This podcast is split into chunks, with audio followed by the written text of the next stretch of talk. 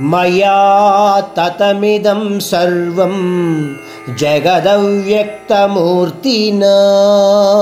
मत्स्थानि सर्वभूतानि, न चाहं तेष्वस्थितः अब जो परमात्मा द्वारा बताए जाने वाले दो श्लोक आप लोगों को भ्रम की स्थिति में डालने वाले हैं। इसलिए इन दोनों श्लोकों को संपूर्ण अंतरार्थ सहित जानने से ही आपके सारे भ्रम निवृत्त हो पाएँगे।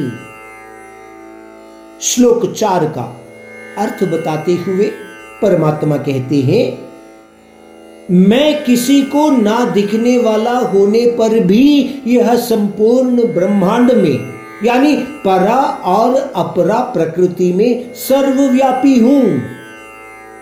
सर्वव्यापी तत्व को साधारण मानव रूप हम क्या जानते हैं? किसी एक आकार में समझते हैं। इसी सोच के साथ हम उन्हें किसी आकार में ढूँढने का प्रयत्न भी करते हैं। पहले के श्लोकों में बताए गए व्याख्या के अनुसार हम यही जानते हैं कि परमात्मा हमारे बीच है या हमारे में ही स्थित है। परंतु इस श्लोक में परमात्मा कह रहे हैं कि यह संपूर्ण जगत मुझमें ही स्थित है।